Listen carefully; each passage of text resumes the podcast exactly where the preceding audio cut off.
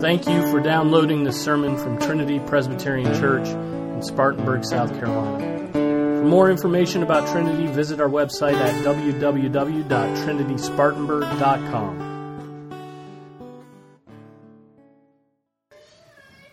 Open your Bibles to Jeremiah chapter 3. The text is actually going to be 14 through 18. Preachers are like ladies, we may change our mind. But I'll read uh, verses 6 through verse, verse 6 through verse 18 of Jeremiah chapter 3. I'll be reading from the New American Standard. Then the Lord said to me in the days of Josiah the king, Have you seen what faithless Israel did? She went up on every high hill and under every green tree, and she was a harlot there I thought after she has done all these things that she will return to me.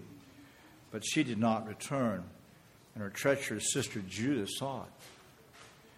And I saw that for all the adulteries of faithless Israel, I had sent her away and given her a writ of divorce. Yet her treacherous sister Judah did not fear, but she went and was a harlot also. Because of the lightness of her harlotry, she polluted the land and committed adultery with stones and trees. Yet, in spite of all this, her treacherous sister Judah did not return to me with all her heart, but rather in deception, declares the Lord. And the Lord said to me, Faithless Israel has proved herself more righteous than treacherous Judah. Go and proclaim these words toward the north and say, Return, faithless Israel declares the Lord. I will not look upon you in anger, for I am gracious, declares the Lord. I will not be angry forever. Only acknowledge your iniquity, that you have transgressed against the Lord your God, and have scattered your favors to the strangers under every green tree, and you've not obeyed my voice, declares the Lord. Return, O faithless sons, declares the Lord for I am a master to you. I will take you one from a city and two from a family, and I will bring you to Zion. Then I will give you shepherds after my own heart, who will feed you on knowledge and understanding. It shall be in those days when you are multiplied and increased in the land, declares the Lord. They will no longer say, The ark of the covenant of the Lord. It will not come to mind, nor will it they remember it, nor will they miss it, nor will it be made again. At that time they will call Jerusalem the throne of the Lord, and all the nations will be gathered to it, to Jerusalem, for the name of the Lord. Nor will they walk any more after the stubbornness of their evil heart. In those days, the house of Judah will walk with the house of Israel, and they will come together from the land of the north to the land that I gave your fathers as an inheritance. Grass withers and the flower fades, but the word of our Lord endures forever. Let us pray.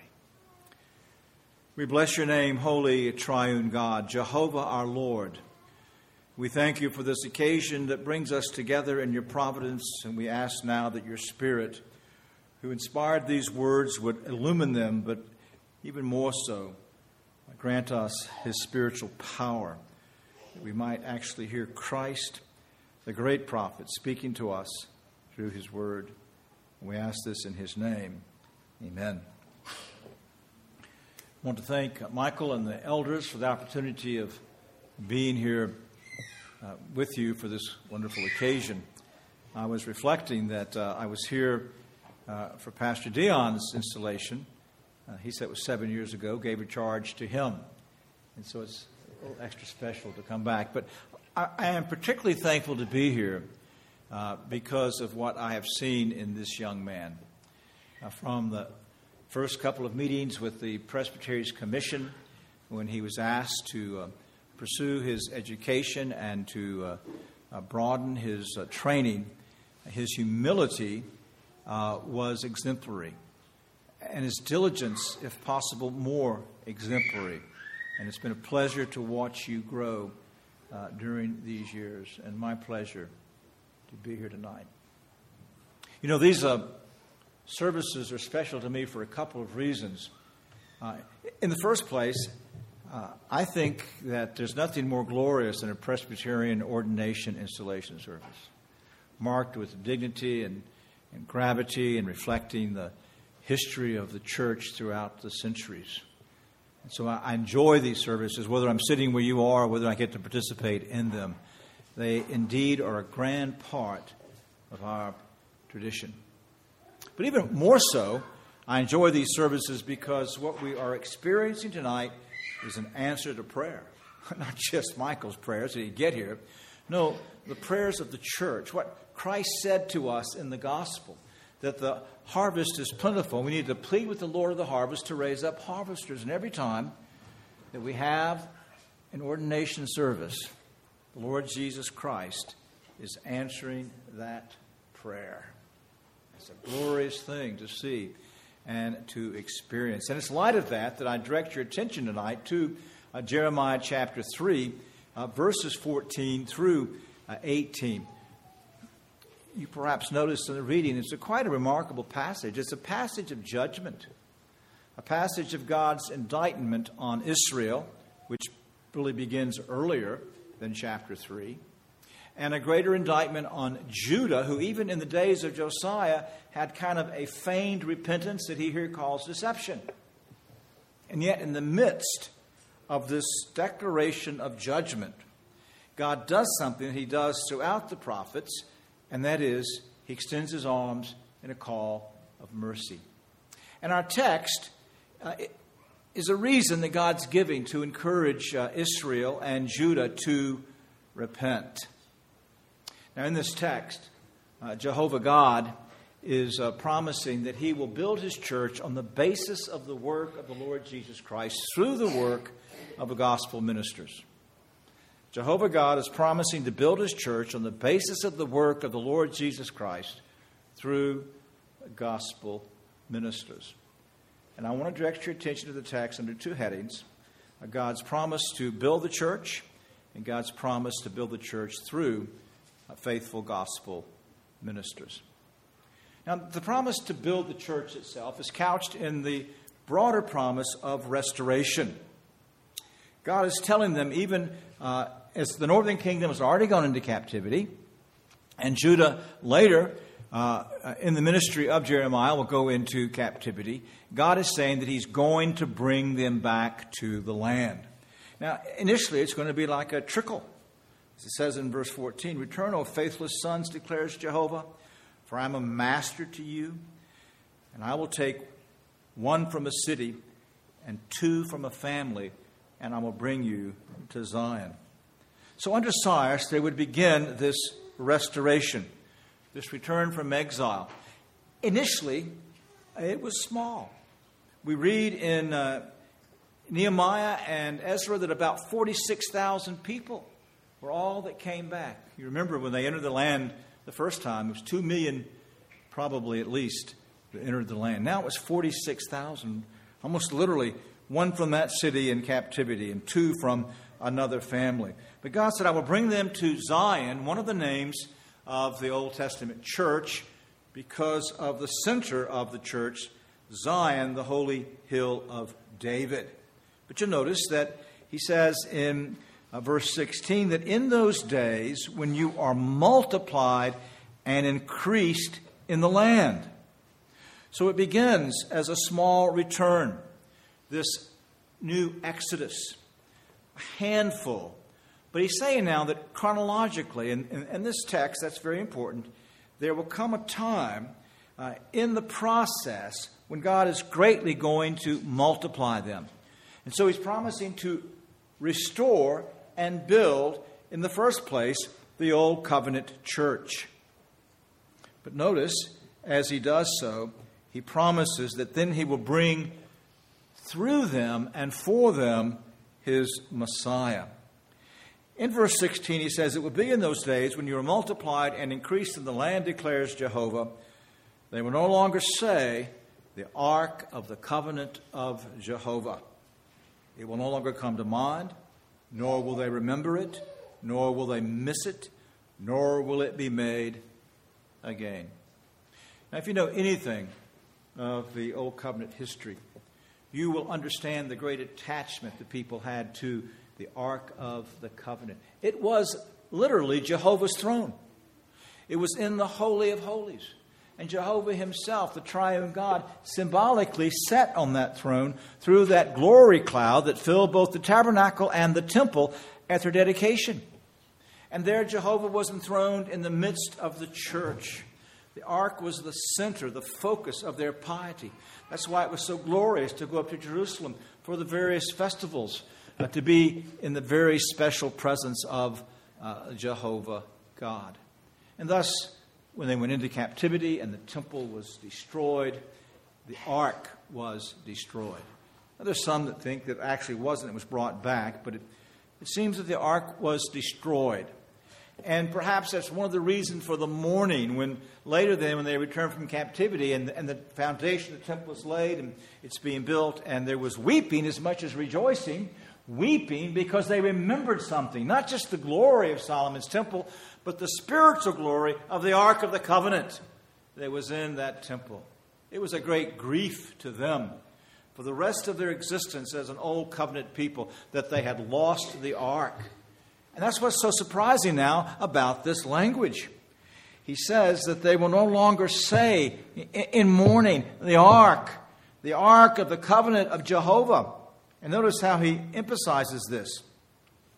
It will not come to mind. They're going to quit thinking about it. Nor will they remember it. They will not look back longing for the ark, nor will they miss it, nor will it be made again. Now, what is the significance of this? What is it that's going to replace the ark? That which the ark pictured and typified.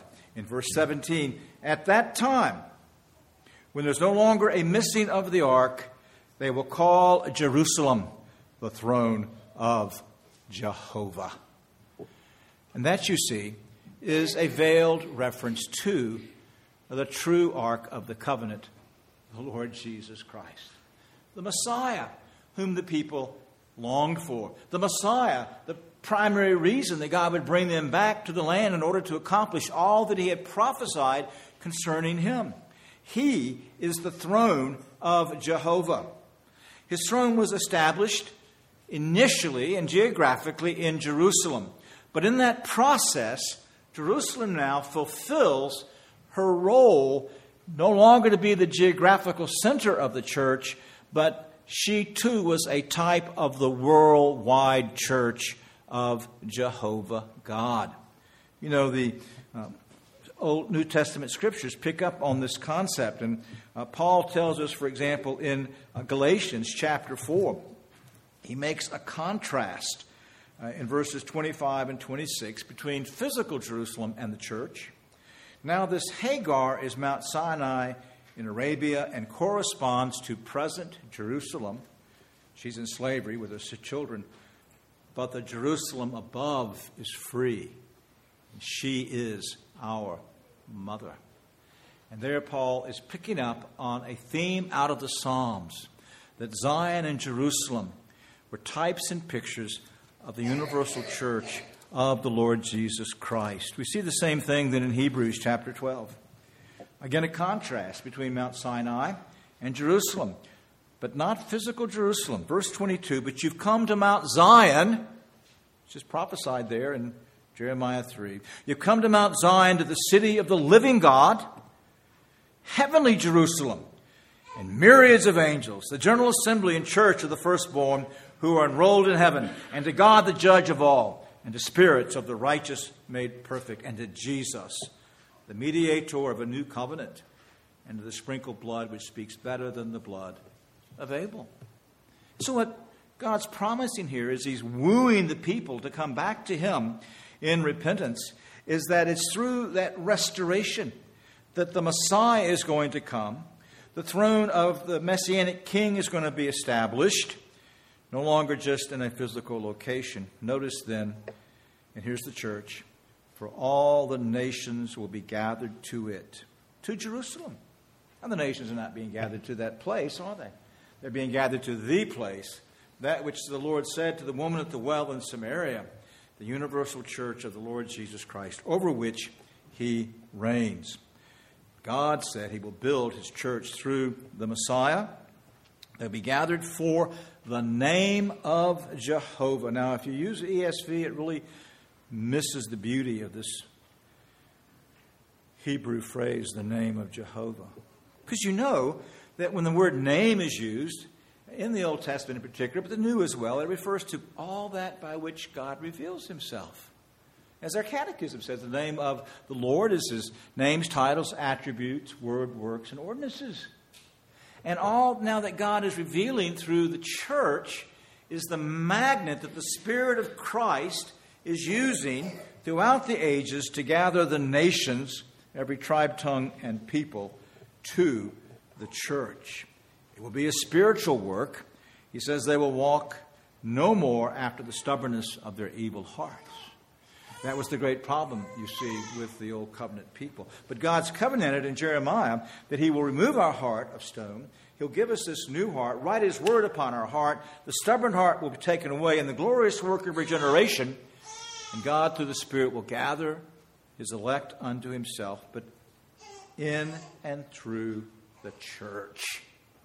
The glory of the church of the Lord Jesus Christ. And then there is a hint here as I understand the text, that through the gathering of the nations there will come yet not just a small restoration, but a great gathering of the older brother. In verse 18, in those days the house of Judah will walk with the house of Israel, and they will come together from the land of the north to the land that I will give your fathers as an inheritance. Not a physical land, that too was a picture of the inheritance given to Christ when God promised him, Ask of me, and I'll give you the nations as your inheritance, the uttermost ends of the earth as your possession. And here is a hint of what Paul is saying in Romans chapter 11. There will come a day when the fullness of the Gentiles have been brought in that God is going to do a great work of revival and conversion among ethnic Israel. God is going to build his church unto the ends of the earth. That's the promise on the basis of the perfect work of the Lord Jesus Christ. Now, before we leave this point, I just want you to marvel at the grace of God. Here are these wicked people. He calls them whores. They have despised him. He's already cast the ten tribes off into exile. And Judah is on the eve of her exile. And what's God doing? He's throwing his arms wide open. He's pleading. He's giving reasons. He's making promises. If you'll but repent, if you but lay down your arms against me and come. And, and dear friends, this is a wonderful insight into the heart of God. And if you're here tonight and you're not a Christian, and you know in your conscience you're not a Christian, perhaps you've been playing the game. Perhaps you've got everybody around you um, tricked, deceived, but you know your heart. You also know that you feel the weight of your wickedness. And you wonder, is there any hope for you who played such a role of hypocrisy in the very midst of the church? Look here. Look at the glory, glorious grace of God. He said his goodness that he's compassionate and gracious and long suffering. And he's full of loving kindness and covenant faithfulness. And he's ready to forgive sin. If you're here tonight apart from the Lord Jesus Christ, if you'll but lay down your arms against God, take him on the basis of his gospel promise, and he will receive you as he promised them. But notice as well, dear friends, the sovereign grace of God that we find here. Notice how many times in this text he says, I will. I will take you. I will bring you. I will give you. He says that he then will gather the nations to his name in Jerusalem and he'll give them the land. You see that theme of uh, sovereign grace. A wonderful God who's omnipotent, all powerful. A God of grace, but a God who's able to accomplish that grace. This will be very important we move into the next point. The God who sends with the Word the powerful work of the Spirit to take away the stubborn and evil heart and give a heart of flesh, a heart that loves God and believes on the triune God through the Lord Jesus Christ. And we need not fear then this sovereign, gracious God gathering the wicked and rebellious from the nations, gathering the covenant children from the womb of the church itself, is going to build his church. And he says that the gates of hell shall not prevail against her. Now, how's he going to do this? He could do it completely on his own. He could have done it with angels. But what he tells us here, he's going to build his church on the basis then of gospel ministers. There's that promise in the first part of verse 15 or, or in verse 15. Then, so it starts the restoration, refers a bit to the Old Testament, this is couched and always going to do. Then I will give you shepherds after my own heart, who will feed you on knowledge and understanding. God is saying that in the midst of the building of the church, purchased by the work of Christ, that He is going to provide shepherds, a word that we get our word pastor from going to provide shepherds for his church who will feed the church. Now, initially, and above all, the great shepherd is the Jehovah God through the Lord Jesus Christ. As he will prophesy later in Ezekiel. Verse 11, chapter 34 For thus says Jehovah God, Behold, I myself will search for my sheep and seek them out, as a shepherd cares for his herd in that day when he's among his scattered sheep. So I will care for my sheep and will deliver them from all the places to which they were scattered on a cloudy and gloomy day. I will bring them out from the peoples and gather them from the countries and bring them to their own land, and I will feed them on the mountains of Israel by the streams and in all the inhabited places of the land. I will feed them in a good pasture, and their grazing ground will be on the mountain heights of Israel, and there they will lie down on good grazing ground and feed in rich pasture on the mountains of Israel. I will feed my flock. I will lead them to rest, declares Adonai Jehovah. I will seek the lost and bring back the scattered sheep, bind up the broken, strengthen the sick, but the fat and the strong I will destroy. I will feed them with judgment. And then he says in uh, verse 25, 23, Then I will set over them one shepherd, my servant David. He will feed them he will feed them himself and be their shepherd.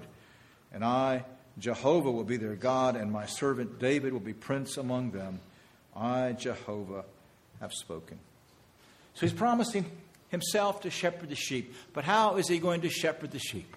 Through this messianic prince. This one uh, that is described here is David, uh, the King of kings and the Lord of lords, the true shepherd of God's people. You know, we love Psalm 23, rightly so, but we often forget that Psalm 23 is preceded by Psalm 22. I don't just mean forget numerically. No, you remember the message of Psalm 22? It is a humiliation and exaltation of the Lord Jesus Christ. And he who went to the very depths of humiliation in order to satisfy the just wrath of God against us as he hanged on Calvary's cross is then pronounced as the risen Lord of Lords who will gather the nations to himself. And it's on that basis that he says, The Lord, Jehovah, is my shepherd. Oh, dear friends, if you're a Christian, Jesus Christ is your shepherd. He died for you, He gathered you to Himself, and He is shepherding you. But how then does He do this? Well, notice it's in the plural, not simply on His own but through his under shepherds, as Peter calls them in 1 Peter chapter 5, then I will give you shepherds. And here is the great promise to the church, the church that God is building on the basis of the perfect work of the Lord Jesus Christ, that He's going to give shepherds, He's going to give pastors to His people. And that's what we're seeing Him do here tonight. As we see again this prayer answered Christ will raise up laborers to go forth into the harvest. He will provide these shepherds. Notice here, he describes to us the character of the man and the character of the work. The character of the man. Shepherds after my own heart. Godly men. Godly men. Men whose hearts beat with a passion for the glory of the Lord Jesus Christ and long in their own lives to exemplify that pattern of holiness to the flock of God. Now, all of us who are called to be elders in Christ's church are called in the first place to be men who manifest a pattern of godliness with a clean conscience, a clear conscience, to be able to say to God's people, Follow me as I follow Christ. Not that we're perfect, we're sinners, and we, we pattern for you by confession of sin, part of this whole process of being a shepherd after God's own heart. But men, we must be pursuing godliness. As pastors and future pastors, above all else, we must pursue that sanctification without which no one shall see the Lord. And of course, that's true for all of us, but how true it is. But the beauty is, Christ is going to provide such shepherds. He who, who calls is the one who prepares, who prepares a man spiritually as well as gives a man gifts. And by the Spirit is working in us uh, this godliness that is essential to a faithful gospel ministry. Also, to be a shepherd after God's own heart, then, is to share God's mind. What do we see God doing in Ezekiel chapter 34? Seeking the lost. The shepherd of Christ is to be out in the midst, calling to men and women, boys and girls, to repent and come to faith in the Lord Jesus Christ, to lead the church in outreach and evangelism. But we also see the shepherd in Exodus 34 tending to the flock, feeding and providing for the people of God. And so we must have God's heart for godliness, but God's heart for people. God's heart, God's mind, God's purpose to labor with unanimity to see the kingdom of the Lord Jesus Christ come in our day. Then the character of the work. The shepherd, of course, feeds the flock, and here we read that he feeds them on knowledge and understanding. Ezekiel talked about those wonderful pastures. And here we see that the shepherd is administering to the flock of God the truths of God's word, as Christ says at the end of the parable of the soils, uh, taking from his treasure both things old and new, and distributing to people according to their capacity. Uh, but it begins with feeding people on the truth of God's word. And that, of course, implies then that the faithful shepherd is one who is a careful student of the scriptures, who follows the pattern uh, Uh, that the apostles spell out in Acts chapter 6. We must devote ourselves to prayer and the word. And, dear friends, you need to understand that both about Pastor Dion and Pastor Michael. Sometimes you'd love to see them out and about and running here and there and doing all these things, but Christ has first called them to feed themselves, that they might feed you that to be committed to prayer and to study and to the careful crafting of uh, their sermons and their teaching and their discipleship material. And to labor then the best way to present that uh, to you. And it means, as we read in Acts chapter 20, they also must be moving among you privately from home to home, teaching, pastoring. It means they must be feeding you then the truths of God's Word, the great truths of Reformation Christianity, as are summarized in our own confession of faith and catechisms. But notice it's not just knowledge, it's also understanding. Understanding. Knowledge isn't enough. The devil's got a lot of that. He's probably the best speculative theologian there is. No, but knowledge that leads to understanding, wisdom a knowledge then that uh, teaches us how to walk in the ways of the Lord and to be wise and godly. And that means not only must he know the Word, he must know you. He must know his heart and your heart and your needs, that he might then distribute to you according to your capacities, needs spiritually, and he will lead you to understand the life principles that he's teaching you in the Word of God. Now, blessed is a people who has such a Christ provided shepherd who will feed them on the knowledge of God's word, lead them into the wisdom of God's word. And that's what Christ is about tonight. Raising up another man whom he has uh, worked through the presbytery, as you'll hear more of in just a moment, to bring to this point. And it's a great blessing then that Christ gives to his church, these faithful shepherds after his own heart, because God is building his church on the basis of the work of Christ through gospel ministers. I don't need to tell you that we live in very difficult times. The culture, remember that figure in Wrinkle in Time? The dark cloud is larger and larger and more ominous all the time as it rolls against us. And then we see so much unbelief and compromise around us in the church. And we can look at our own resources. Well, they're not great, are they? You got a beautiful building, but we're, we're a handful compared to Spartanburg. We're a handful. But that's all Christ ever needs is a handful. I was reading Hannah's prayer earlier in the week, and it picks up there. She anticipates the language of Zechariah Don't despise the day of small things, because it's by the Spirit. Understand, dear friends, that God's building the church. You don't build the church. I don't build the church. These men don't build the church. Christ is going to build the church, and He's promised to build the church, hasn't He? Isn't that what He promises? He's promised the gates of hell will not prevail.